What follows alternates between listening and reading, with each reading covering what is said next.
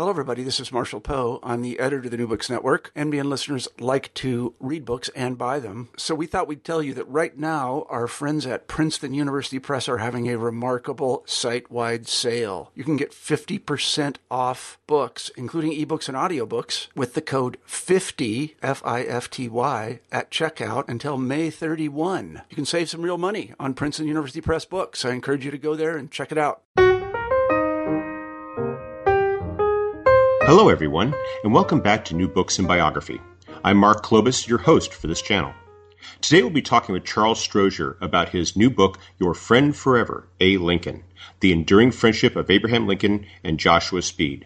Charles, welcome to the show. Thank you, Mark. It's glad, good to be on the show. It's good to have you on the show. Charles, I wonder if you could start us off by telling us something about yourself.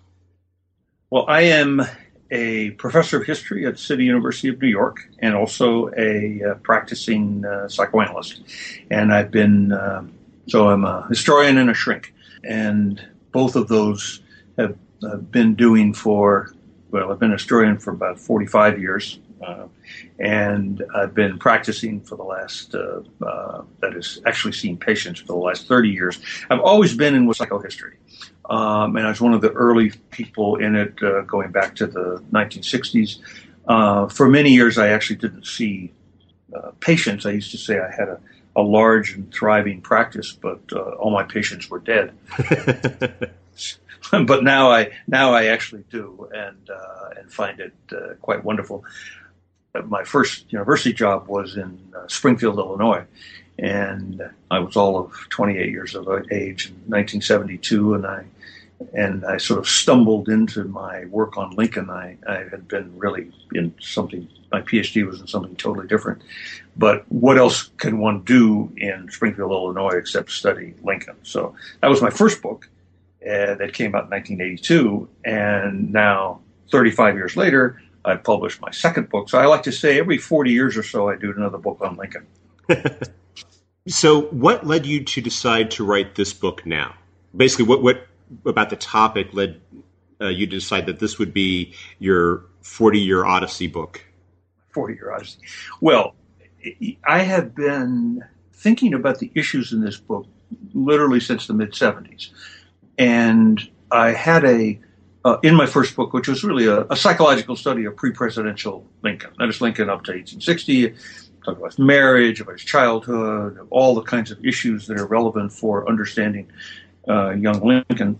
Uh, that book dealt with his relationship with his best friend Joshua. That caused an enormous debate, controversy that extended over the next few decades. And I've been following the literature, needless to say, and continuing to read about Lincoln even though I was writing books about other topics, I uh, noted there were sort of two streams of books and articles and that were they, they, were disagreeing with each other, but they all were basically disagreeing with me about the meaning of this friendship.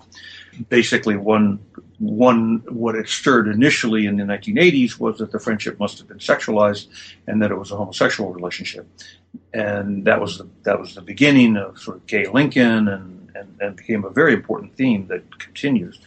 And that stirred, um, which I don't agree with, and that th- those books then stirred among more traditional Lincoln scholars a whole series of books disagreeing, and I didn't agree with their arguments. So having having felt for many, many, for the last few decades that they're all wrong, I thought, you know, it's really time to revisit this and treat it uh, treat the subject in the depth that it deserves. Um, and so that that's what motivated me to uh, uh, basically to write this book. I, I, was wondering if you could tell us a bit about uh, who Joshua Speed was and why he plays a role in this controversy. I'd like to, as you do in your book, go over the friendship in greater detail, but it might help if we learn a bit first as to who Joshua Speed was and how much of a role he played over the course of Abraham Lincoln's life. Right, a very important figure. He's not. Most people don't really know about him, and he's been even in even in the Lincoln literature, even in the uh, biographies. He everybody mentions his name, but he's very much of a of a minor player. I think uh, unfortunately. Uh, Joshua Speed was uh, uh, five years younger than Lincoln, so he was born in 1814. Um, and he was born on a plantation in Kentucky. his father, Father John, owned and ran a, a, a major plantation, had dozens of slaves. Uh, the number fluctuated over time, but he uh, was really was one of the largest slave owners in um, Kentucky, uh, just outside Louisville, seven miles outside Louisville. Although now it's been pretty much absorbed by the by Louisville, and um, they raised hemp, which made the rope you wrapped the around the bales of hay, uh, bales of cotton. So that that with the expansion of cotton became a really critical became a really critical crop, and John became really very rich, had uh, had uh, numerous children, uh, twelve overall, and um, built this imposing house. And and uh, Joshua did not love was very close to his mother, Lucy, who was a gentle, kind, wonderful woman, but did not get along with his father. Interestingly, uh, Farmington, which was the name of the plantation in Louisville, was, was about 70 miles from where uh, Lincoln was born in Kentucky in a very, very uh, downsized log cabin, shall we say. Uh, so it's sort of interesting, you know, within five years, these two figures, one uh, Joshua Speed uh, to the manor born at Farmington and, and Lincoln, uh, really not that far away to in his log cabin. Yeah, I think I, I think you put it in the book is that 70 miles away and worlds apart. And worlds apart, exactly, exactly and and Speed uh, uh, uh, first was sent off, was educated locally and and um, kind of what we would say homeschooled, but then he was he sent off to a boarding school for a while. Um, didn't like it. Came home, got sick. Came home. Father told him to go back. He went back, but, but when he was 16, he he just decided he wanted to get. I think really, it, although I don't have the the letter to prove this, uh, he, he wanted to get away from his father. Um, and he went to uh, Louisville and uh, worked in a store, um, which is what young men like that did. And you lived in the store. You lived in above the, the room above the, the store. And he worked there till for a number of years, for about four or five years. Not actually it's not clear exactly when he came to Springfield, but he decided to a lot of people from Kentucky, a lot of young, ambitious people from Kentucky went to Springfield. It was sort of, you know, Illinois. There was new opportunity. It was relatively close. There was, there was sort of an emigration. Uh, he wasn't alone, uh, and he had a uncle uh, named Bell who had actually gone to Springfield. And that probably was why he specifically chose Springfield rather than another town. Um, and arrived in 1834 um, and as a 20 year old. Uh, Bell, probably his father helped set him up in, with a dry goods store, and he uh, built a store on the west side of the square. Um, and from the get go, was a successful businessman, and uh, uh, he proved in his lifetime. He ended died actually as a very rich man, but he proved to be successful. It was a, it was difficult because you you know, you had to sold all kinds of diverse products, and you had to buy stuff on credit, and then people sometimes didn't pay. And anyway, he quickly became uh, he was very affable, uh, outgoing, friendly, uh, appealing young man. He quickly made fr- friends with the growing uh, group of professionals in town. Um, became particularly close to William Butler, uh, who was to play a important part in his life and Lincoln's life. Um, and then within a few years, made we'll talk about his relationship with Lincoln, became very close to Lincoln, and he then left uh, uh Springfield uh, in 1841. So his father died the year before, and the family wanted him to come back. He didn't want to go back until his father died, go back to Farmington.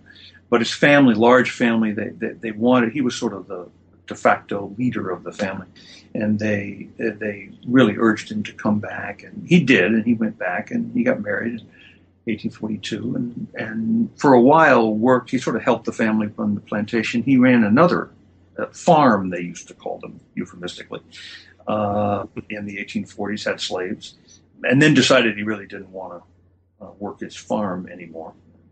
Quotation marks, and moved to Louisville and became in the 18 50s, became a very successful businessman, owned a hotel, was president of a bank, worked on a railroad, and w- was really one of its leading citizens. He was always involved in the periphery of politics. He didn't.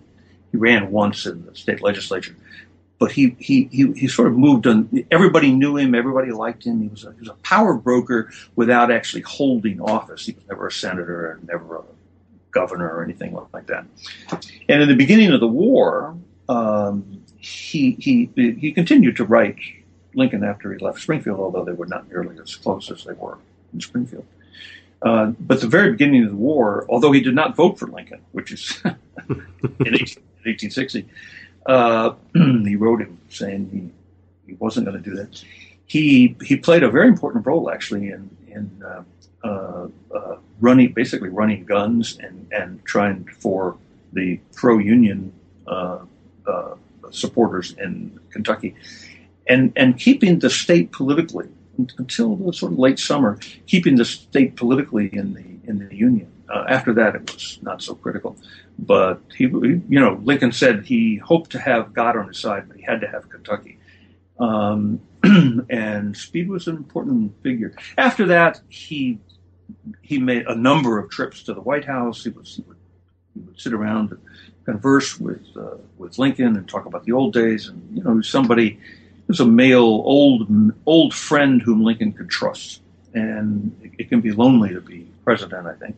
Mm-hmm. Uh, and, and presidents generally turn to a, a, a, very small number of people whom they can talk honestly and openly about the things that are bothering them.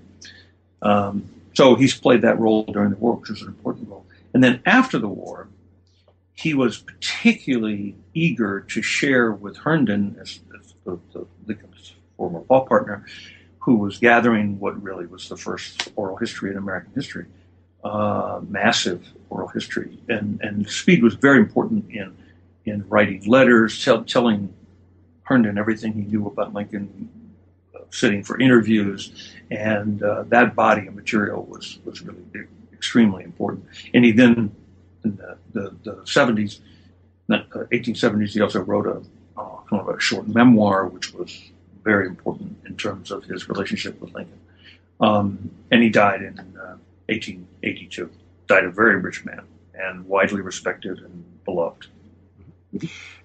You described the course of his life just now, and you, uh, in doing so, you talk about this intersection with Lincoln. I was wondering if we could go back a bit to how they first met and where Lincoln was at that point in his life. Because one of the things you do in your book when you talk about this is how, on one level, you have Joshua Speed, this very successful businessman, and then you have Abe Lincoln, Abe Lincoln, who's at a very different point in his life, uh, career wise and yet you also you describe how their personal relationship as it develops develops in a with a very different dynamic. Yes. Uh, lincoln had arrived april 15th 1837 uh, had arrived in in springfield in uh, not in good shape. He was he had he came from new salem. He had was on the road. Everybody who knew him liked and admired him, um, and he had had had had just become finally certified as a lawyer, which was actually quite a long, drawn out process. Him three or four years to to, to finally you know, sort of read the law and, and and then get finally certified. And and he had been the leader of the of the Whigs in the state legislatures. You know, that, that every other year you, you run that, that, met at the time. Um, and he had been instrumental in organizing the move from Vandalia, a sort of swampy uh, uh, uh, town in southern Illinois, moving the uh, uh, state capital to uh, Springfield, which coincided with him sort of finally getting certified as a lawyer. And, and, you know, it was time for him to step up. So he, he arrived on April 15th, 1837, sort of well known and admired, but he was he he still carried what he called his national debt uh, from when the store that he bought with someone named William Berry in New Salem that had gone belly up. Uh, Berry drank himself to death uh, to death, and and he had Lincoln had to absorb the debt. Um, and from uh, he, he, he, everything he seemed to try, except law, in New Salem, kept failing. You know, he was uh, he, he tried surveying, he wasn't a good surveyor. He was he, he ran the post office for a little while, and, and, and seemed to sit around and read all the papers rather than do his job very well. So he was moving forward in his life, but not very rapidly. And he had the, the one person, the one thing that that uh, uh, stirred a lot of hope for him was he uh, fell in love with and was engaged with Anne Rutledge. It, people used to think that that was a, a, a, the myth of his relationship with Rutledge, but recent scholarship has shown that, that it, in fact, it was she was a lovely young woman. Um, she had been engaged to somebody who left town and didn't come back, so they didn't they didn't talk marriage for until she felt she was free. Um, but uh, you know, he was he was definitely gonna gonna going to marry her. And then suddenly, in August of 1835, she died. The, the, uh, uh, within like a, a, week, and he was devastated, devastated and suicidal. Um, and he told a friend that he was afraid to carry a pocket knife. Um, and uh, you know that that so he was he was not emotionally stable, um, and that was just one can't know how he responded to the death of his mother, who died when he was nine. But I think it's reasonable to assume that that that his his very definite um, uh, clinical depression after the death of Anne Rutledge. Lots of evidence. People people set up basically a kind of a suicide watch.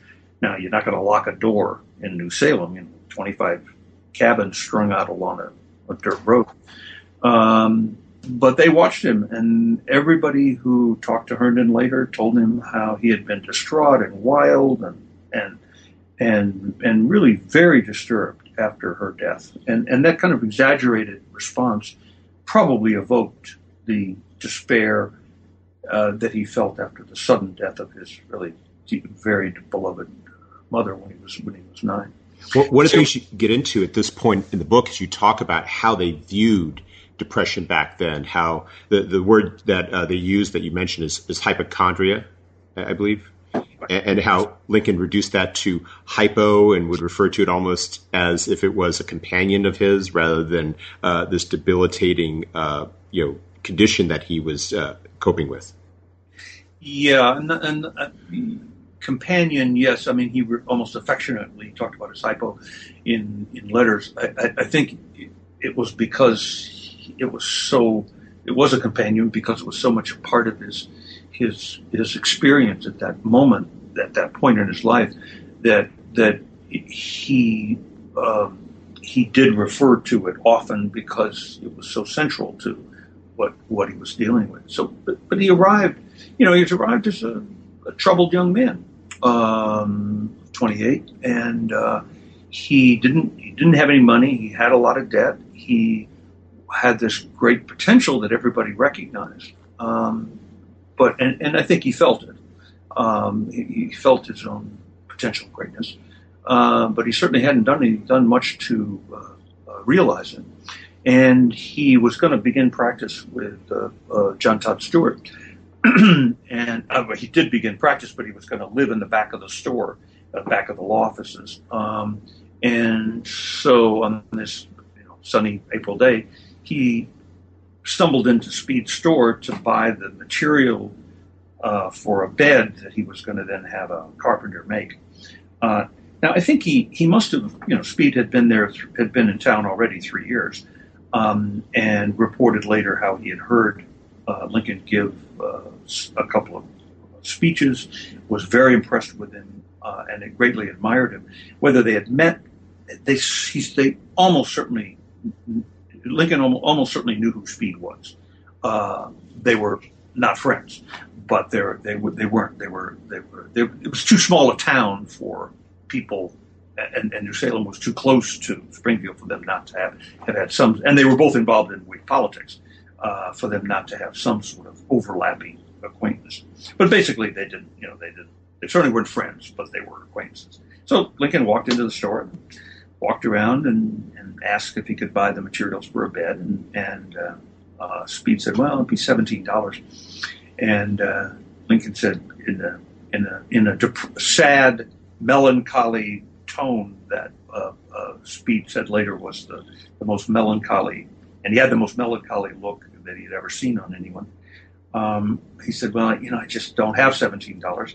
Uh, do you think you could give me the material on credit, and and I'll uh, try to pay you by Christmas?" This is April, by Christmas. Uh, and if I should succeed at this law business, then I'll be able to pay. And if not, I don't know what I'll do. And uh, Speed said, "Look, I have I live upstairs. I have a large double bed. Why don't you come? Why don't you stay with me?" Lincoln, without a word, picked up his two saddlebags, which had his his uh, entire life's possessions at that point. Uh, walked upstairs, deposited them uh, uh, in the in the uh, room, and came downstairs and said, "Well, Speed, I moved." so they are now roommates, and as you describe, that they're roommates before they really become friends. That that for a while they live together, and the friendship develops only just a little bit later on.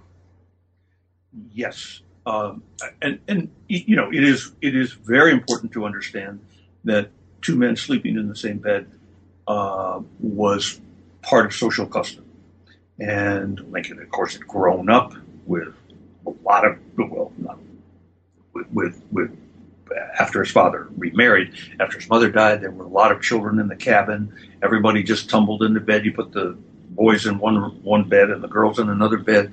Um, uh, so that was very common when when Lincoln came to New Salem. It was very common to uh, uh, uh stay to, to, with the various people he lived. He slept in, in, in beds, as everyone did. Inns at the time uh, simply put you, are depending on the number of people traveling and the size of the of the inn. You would just have two rooms and maybe just have a bed in each, and people would pile in together. Separate the sexes, but people would pile in bed together. Uh, one historian has counted that uh, Lincoln uh, slept with, uh, in, in, various circumstances, slept with 14 people before he met Speed. So, it, and, and and that was not unusual for him, and nor was it unusual in, as I say, for the for the for the time and the culture. Um, so the fact that they tumbled into the bed together was was very was was not surprising. Um, social custom and individual experience are not always congruent, and the fact that it was not uncommon for two men to be sleeping together doesn't mean that it was of that it was insignificant that Lincoln spent the next nearly the next four years sleeping with a with a, a man sleeping with Joshua Speed, who turned out to be not only his best friend but his only really intimate friend in his in his life. Lincoln had a way of making people, particularly other men, but also women, were older women, older maternal women, were very fond of him and protected him and stuff. But but he was he was a, he was a man's man, and uh, people had a way of thinking that they were very close to him, but he never really opened up to anybody. And as you said, with Speed, it would it seems from the texture of their relationship, from everything one can gather. Uh, and of course, they didn't write letters to, to, each other because they were living together and sleeping in the same bed. So it didn't leave the the, the relationship uh, uh, didn't leave uh, contemporary pieces of evidence. Um, but it seems after about a year, year and a half, this the the, the real uh, closeness and intimacy and texture of the friendship uh changed, and they became absolutely devoted to each other, inseparable. Um, really, a kind of a really a kind of a merger, and um, and and an openness and a sharing uh, between the two of them that that really neither did neither opened up that way with anybody else in their life, and particularly particularly Lincoln.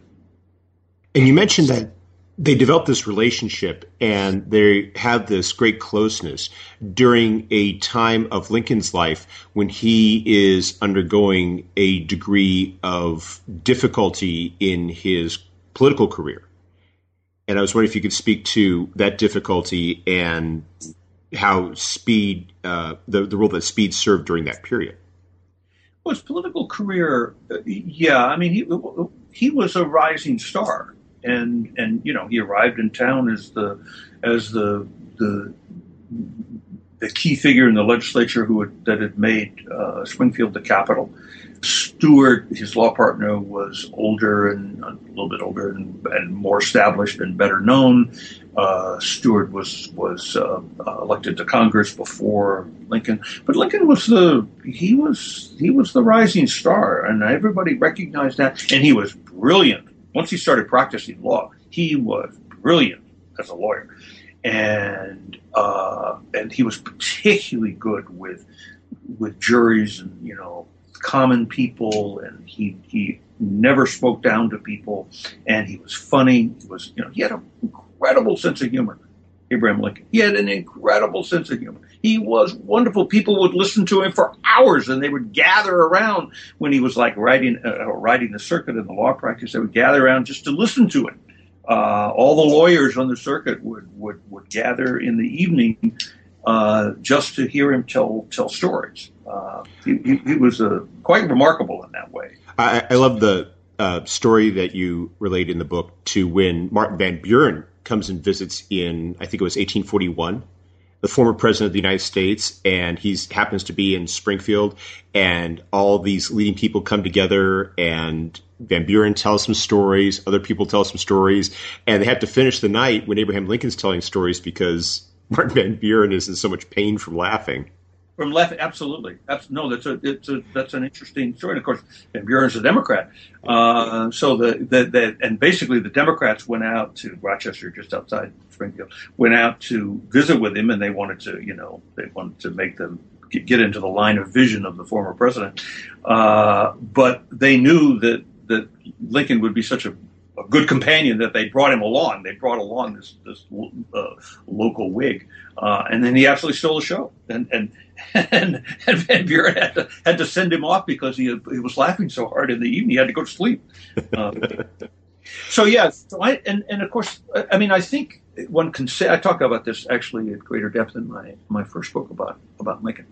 That he was at a point in his life where he aspired to greatness and felt that he had the potential to be great without really doing anything to realize that.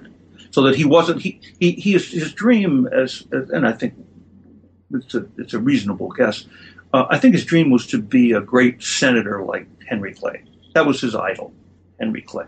And, uh, uh, you know, but he wasn't, he was too young he was it, it, wasn't like he was unrecognized he was just on the make. And and uh, you know his very famous speech in 1838 the young man Lyceum speech. Sort of if you read it psychologically it's clear that he's, he's he, he sees himself as somebody who will be great um, even though he's he's he's he's a rising star but he's not yet great. So I, I wouldn't say his career was troubled uh, I was referring to that chapter where you talk about the winter of discontent, and I was talking about that career issue he had, but I was getting ahead because we hadn't quite gotten to the broken engagement with Mary Todd. So I juxtaposed the two, and I apologize for that. Well, the contrast is between his success as a emerging figure politically and his very troubled emotional state. And I think that's the that's the tension. That's what's so interesting and significant about this period from 1837 to 18, 1840, 42 is, is people really, because he was so closed and, sh- and not shut down, but cut off from revealing his real feelings to people, others didn't understand how much he was in, in despair um, and, and very unhappy and and, and often depressed and struggling to get his uh, get his footing. But at the same time, he isn't trying to establish these emotional relationships. He has this uh, courtship of Mary Todd, and I was wondering if you could speak to that a little bit and uh, how you know what, what, happens there in terms of his uh, personal life. Uh, so he's living with Speed by around by sometime around 1839. Uh, uh, he and Speed become extremely close, and he's drawn to. Uh, uh, he, he, he's he, he's he's drawn to women, wants to find somebody, and one day stumbles, uh, uh, uh meets in the winter of 1839 to 40, uh, met Mary Todd. She she had come to live with her sister, um, Elizabeth Elizabeth Edwards, and they they they were you know, she was as as Elizabeth uh, Mary was lively, engaging, outgoing, very smart, very political, knew French fluently, uh, could quote long passages of poetry, could dance. She had been extremely well educated in, in, in Lexington, Kentucky. So, and, and she was really a lively young woman. She couldn't stand her stepmother and, and, and, and nor could her older sister Elizabeth. And uh, so they Elizabeth left when she got gotten married uh, to Ninian Edwards and, uh, and came to Springfield. And then when when a room became available in the house, basically, uh, Elizabeth invited uh, uh, Mary, her sister Mary Todd, to come come stay with her. It, it would seem that the the and, and uh, I should add that Speed was a more uh, he could dance, he could uh, he was more social, he could banter, he could you know he he was was more at ease in social situations. Lincoln was never at ease in that kind of social situation. He was awkward, he was tall, was sort of gawky. Um, he you know in the company of men he could be he he could uh, uh, uh, retain everybody's attention and be the center of attention. But in the in the coterie, which is what they called the fam- the, the, the home and the dances, and they played violins. They were very you know on on what they called aristocracy hill. Uh, just to the uh, southwest of town, um, and uh, they had the big parties and and and and and, and you know, the Speed was very much at home in the coterie but uh, uh, he, he obviously started taking his friend uh, friend Lincoln. It would seem, as best one can tell, that almost immediately when Lincoln saw Mary, he was enchanted. He was enchanted. Um, they, they, on the face of it, they couldn't be more different. You know, short, five foot three or four woman uh, versus this tall, six foot four man uh, different backgrounds, uh, but they they shared a lot of values, and they shared interest in poetry, and and, and Lincoln was enchanted with her. And uh, Elizabeth said later that that he would sit and uh, uh, almost lost in in in thought and enchanted with with gazing upon her with with an enchanted look. So it's you know, they they started uh, uh, basically dating, and he would go over to the coterie on a regular basis. And at some point, you know, maybe in the spring of 1840, maybe in the summer of 1840, at some point they were clearly talking about marriage. Um, and this is a it's, it's not clear exactly when. There's some disagreement about this, but I, I don't think there's any reason to. In fact, I know there's no reason to doubt that they were talking about marriage because when the when they split, when Lincoln ended the engagement, everybody talked about the broken engagement. They talked at the time. So you, you know you, you, have to be engaged in order to break the engagement. so th- they didn't exchange rings, and, and this is an interesting detail, sort of why why they didn't make it sort of more formal. And uh, I think one can't say for sure why they didn't make it more formal. Maybe Lincoln was cautious. Maybe maybe Mary sort of wanted to wanted to uh, uh, delay for her own reasons. That that that we can't. But it's not like they delayed for years. I mean, mm-hmm. by the by the summer of 1840, they were they were engaged and, and in love, um, and planned. The, the wedding was planned for the uh, uh, uh for the first of January 1841. Uh, um, and that sometime that fall, probably mid December, mid to late December, Lincoln suddenly, without any good explanation, broke it off. broke the engagement. Um, and there have been, you know, all kinds of uh, explanations. Um, why the two main explanations were well, the old theory was that he was sort of afraid of the haughty Todds and that they were, you know, he realized he, he didn't feel that he could ever match them socially. That, that's not a good explanation, you know. Lincoln said that uh, uh, one D was good enough for God, but the Todds required two. so I, I, I, don't think that he was he, Lincoln was not intimidated by anybody, certainly not by the lordly lordly Todds. The the theory, of course, that um, started after my first book came out was that the relationship with Speed was sexualized, that they were homosexual lovers, and the reason he broke off the engagement is because he couldn't face the idea of, uh, uh, you know, at the moment of just before marriage, he couldn't uh, uh face the idea of being with, being with a woman.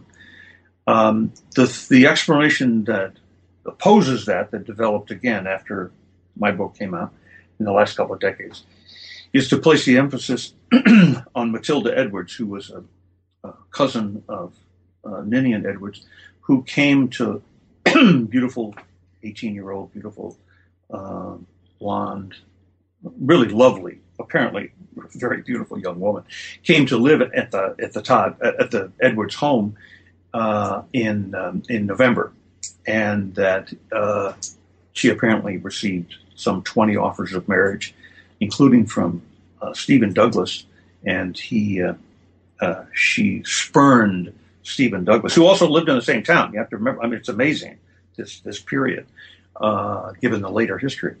Um, but she said she didn't feel that uh, she thought Stephen Douglas had bad morals, uh, which was absolutely true. Right? So. Um, and, and and you know the theory is that he he fell in love with um, uh, Elizabeth uh, uh, uh, uh the, the, Edwards, and and therefore broke the engagement because he figured he didn't love Mary.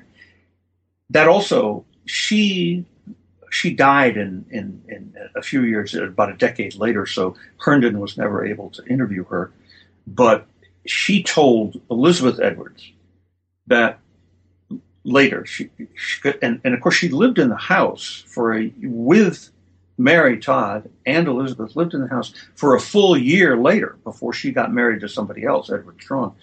And she, um, uh, Elizabeth specifically asked her, why, what did she feel about Lincoln? And did Lincoln, was Lincoln, you know, in love with her and interested in her?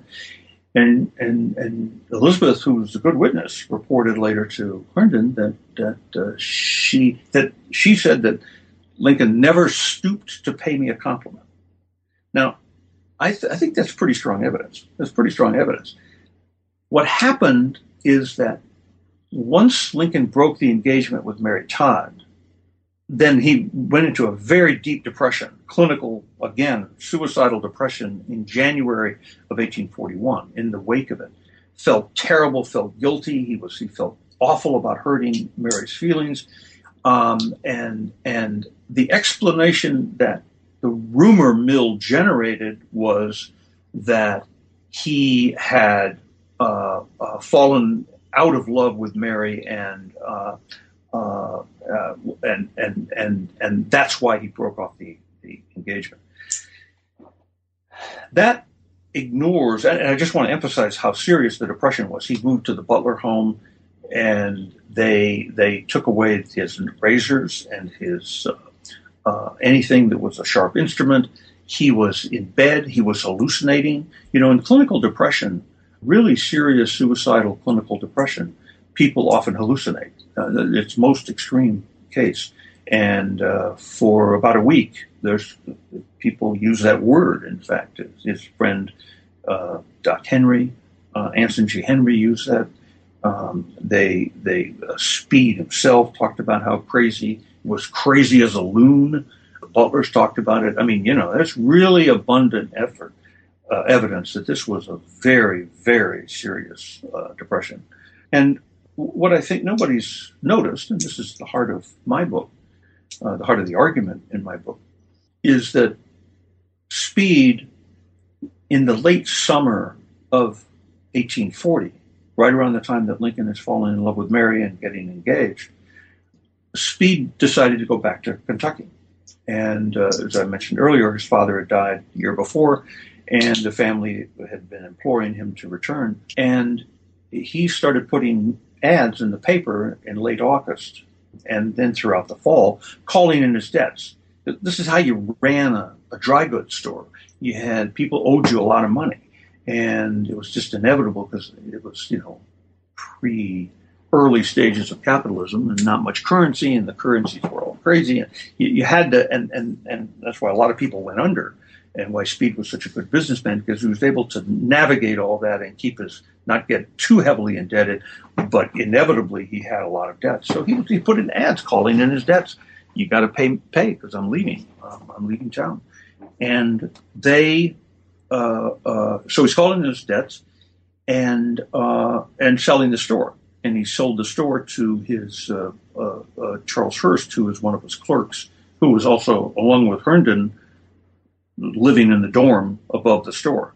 Um, so, which is an important detail. In other words, Lincoln and Speed were not alone in that room. They were in the same double bed, but there were two other beds.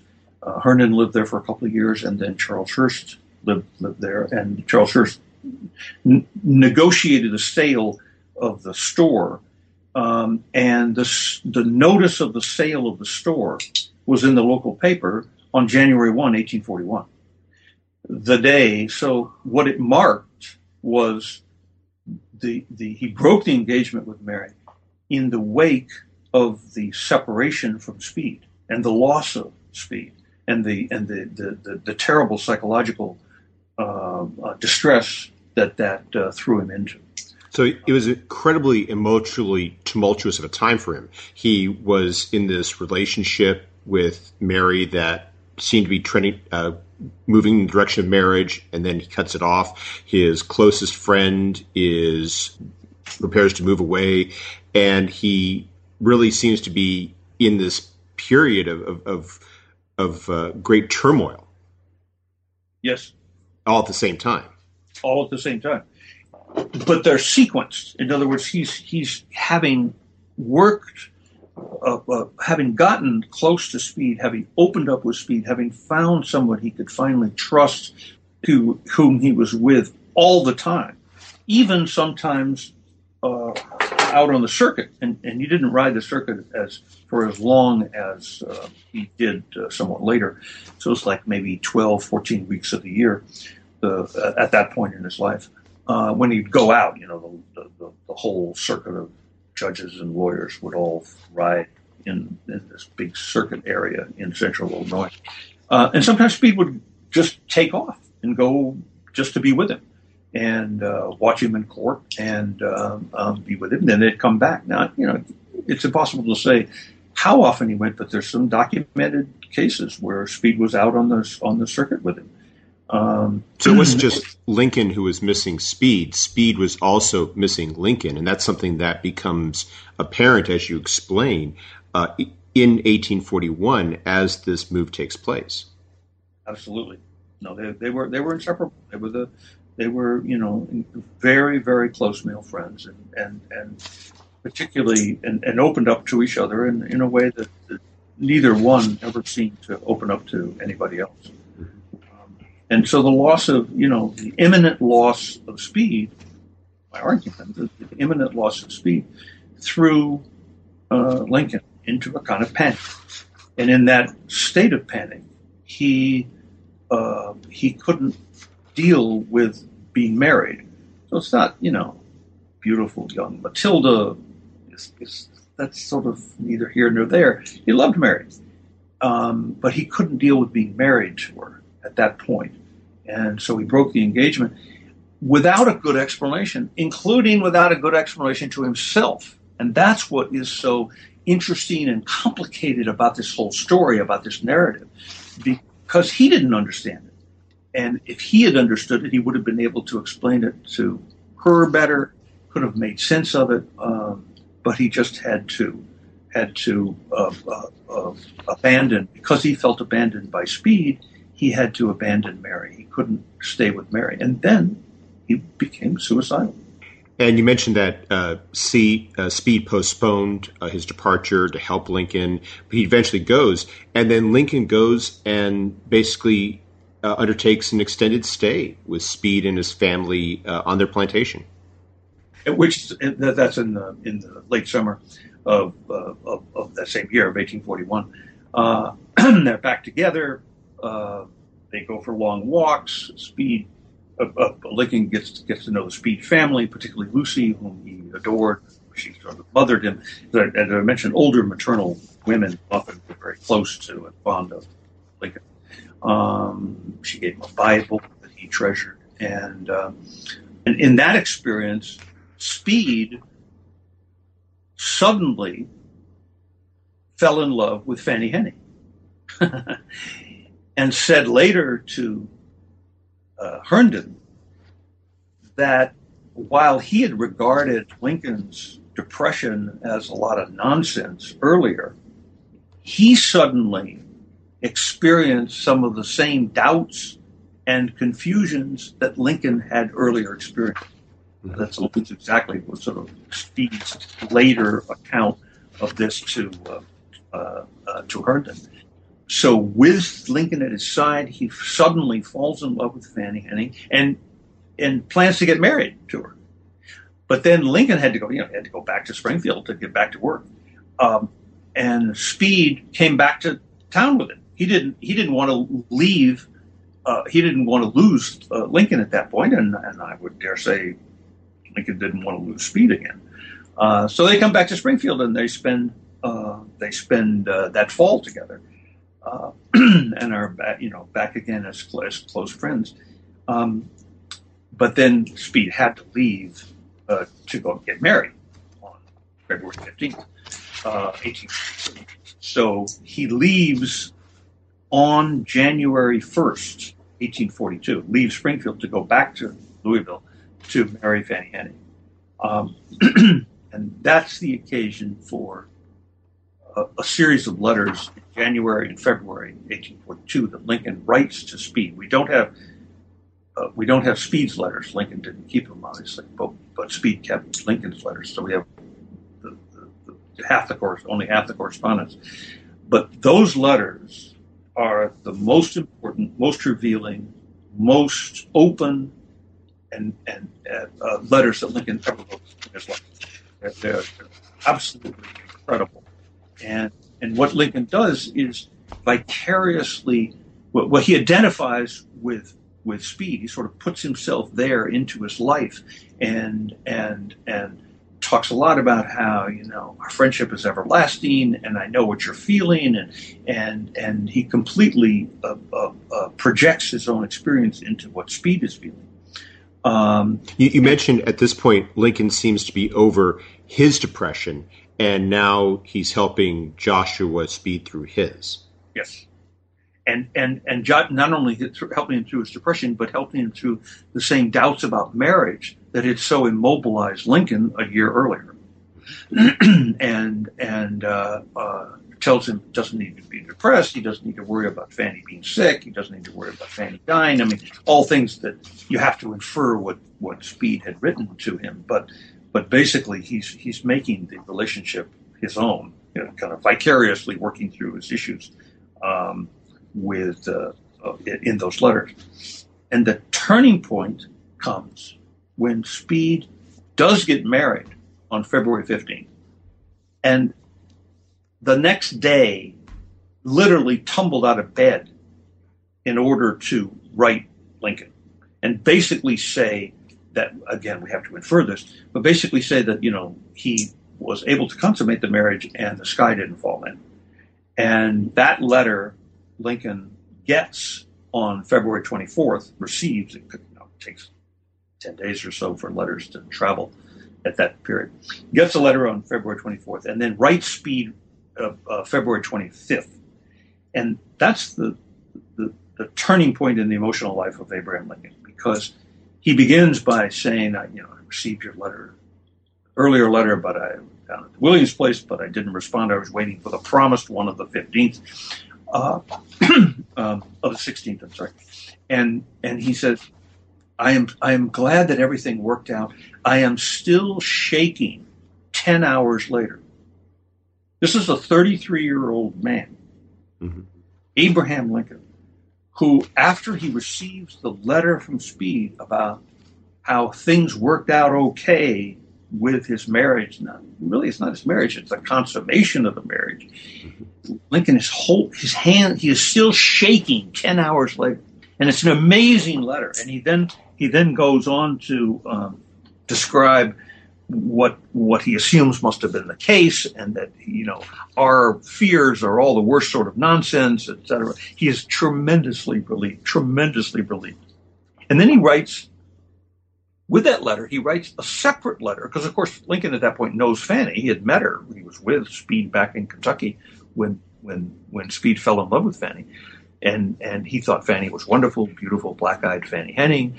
Um, and uh, uh, so Lincoln, in his February 25th letter, uh, 1842, writes a separate letter to Speed, which is light-hearted and friendly, and that's the. And he says, you, you, you Fanny will be will be confused why uh, you don't hear from me. So I write another letter which you can show to her. So the real letter, the secret letter, is the one that, that is really that talks about what he's really feeling, and then the second letter, uh, uh, written so that, that, which is the fake letter, uh, to be written so that uh, you know so that Fanny can read it. Uh, in other words, it keeps the secret uh, of their it keeps their secret, their relationships, their relationship with each other, and their their devotion to each other secret and apart from Fanny it was a fascinating uh, comparison for me to what you wrote earlier in the book when you described his uh, interaction with people, his uh, storytelling, his joke telling, and how oftentimes that was uh, a, a, brave front that he put on. It was a way of of disarming people, putting them at ease, and it made it, it helped to make all these friendships. But you describe how he does that while he's dealing with the hypo. And in a sense, it's like these two letters are the same thing. You have the letter that is the brave front that Joshua Speed can show everyone. And then there's that part of him that is in that letter that only Joshua Speed is supposed to be reading. That, that one part of him he's willing to really share, open himself up. Right. No, I think that's a good point. And, and, and you, you, you, it happens that in the collected works, the Lincoln's collected works, the, the two letters are side by side, so that the the real letters on the left left page, left the page on the left, and the and the fake letter uh, is on the on the right. So it makes it even more dramatic when you see them. And that that you see Lincoln vicariously work through his incredibly uh, uh, uh deep confusions about intimacy by vicariously uh, identifying with Speed in his relationship with Fanny. He helped him. He helped him reach out to her. He helped him marry. He helped her get married. And then when he does get married and it worked out okay, uh, and the consummation was uh, the sky didn't fall in. It is that is the turning point in the emotional life of Abraham Lincoln, and he at that point, w- within a matter of a month or so, he resumed his um, courtship of Mary. Uh, Mary, Mary Todd. And it's very, I mean, she had uh, uh, never stopped loving him and uh, rather graciously, I think, waited for him to wrestle his demons to the ground. Um, she had other suitors, but she clearly, in her letters, she clearly was not interested in anyone else who was who was trying to court her uh, from Edwin Webb to even Stephen Douglas. To, there were a lot, you know, the coterie was was this big party, and everybody would came and he played violins and danced. And she was a very a very appealing young woman, but she was interested in Abraham Lincoln, and she waited. You know, they had no contact after the broken engagement in in the end of 1840. Uh, no engagement until the the spring and early summer of uh, 1842. Um, and they began to when they began to meet, they met secretly and I think that for good reason because there had been so it had been such a scandal in Springfield when he broke off the engagement, and uh, you know they wanted to be sure that, that this was going to work out. They didn't want to have any prying eyes and gossipy Springfield. I lived in Springfield for 14 years, so I know about gossipy Springfield.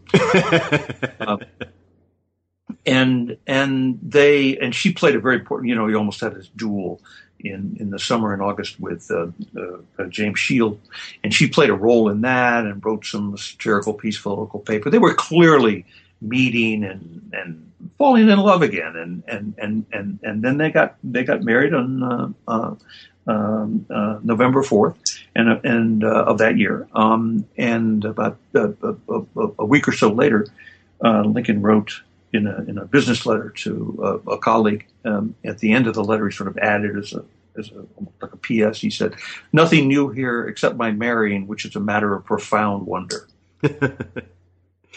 and yet, this is also the point at which he and Joshua Speed, for understandable reasons, start to drift a little uh, drift apart. I mean, they're not they're still friends, but they no longer have that same uh, intimacy. They're not obviously living in the same city or even the same state, and their uh, connection becomes a bit more distant.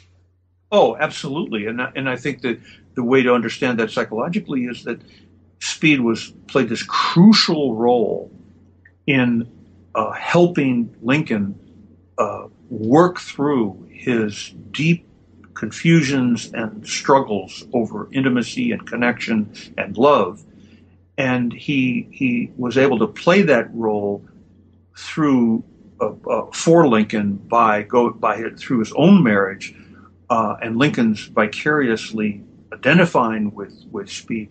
And once he resolved that, he was no longer uh, uh, uh, central to the emotional life of Lincoln. So that in in in gaining he he he he gained he found himself he found his footing found worked through his core uh, uh, conflicts and confusions through his uh, uh friendship with with uh, Speed, but then Speed it wasn't like he was abandoned, but he no longer needed Speed in the same kind of way.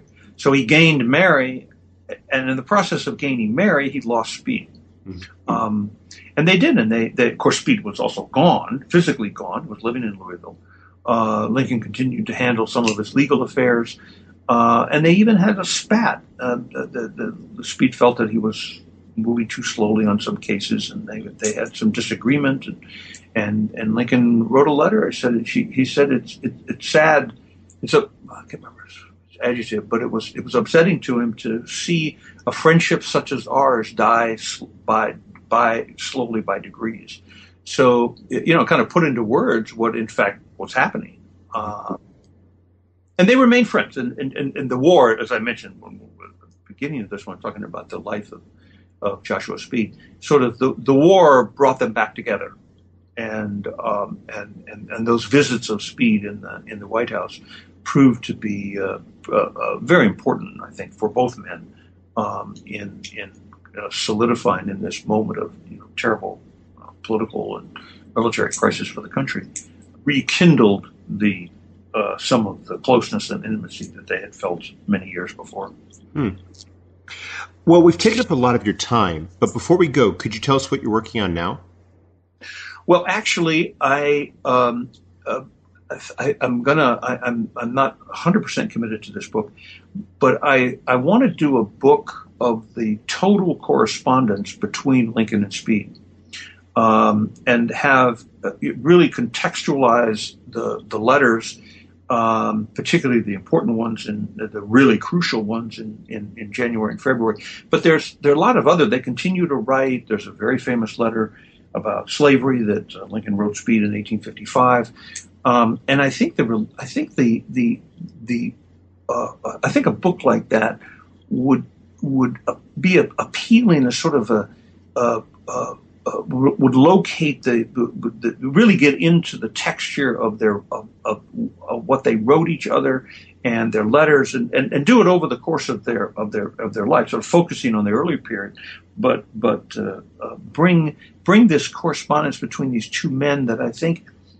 uh, would would would continue to bring Speed out of the shadows where he should be. You should you should come out of the shadows for historians, but but but also sort of think more uh, people to think more generally about this friendship, which I think is a is one of the great American male friendships. It's one of the great stories, and it's just been it's been either mis totally misunderstood or kind of lost, and uh, and, and so I think I want to that's what I want to do next. So, are you talking about a uh, edition of their letters with annotations, or are you talking about a book that analyzes their correspondence and refers to passages? The second.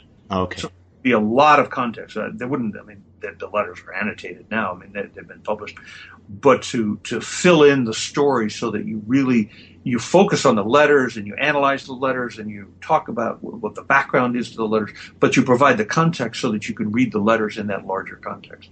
It sounds like a fascinating project. I'm going to take less than 40 years to do it.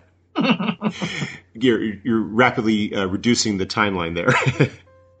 well, thank you, uh, Charles, very much for taking some time out of your schedule to speak with us today about your uh, book about the friendship of Abraham Lincoln and Joshua Speed. I hope you have a wonderful day. Well, thank you very much. Great, good questions, Mark.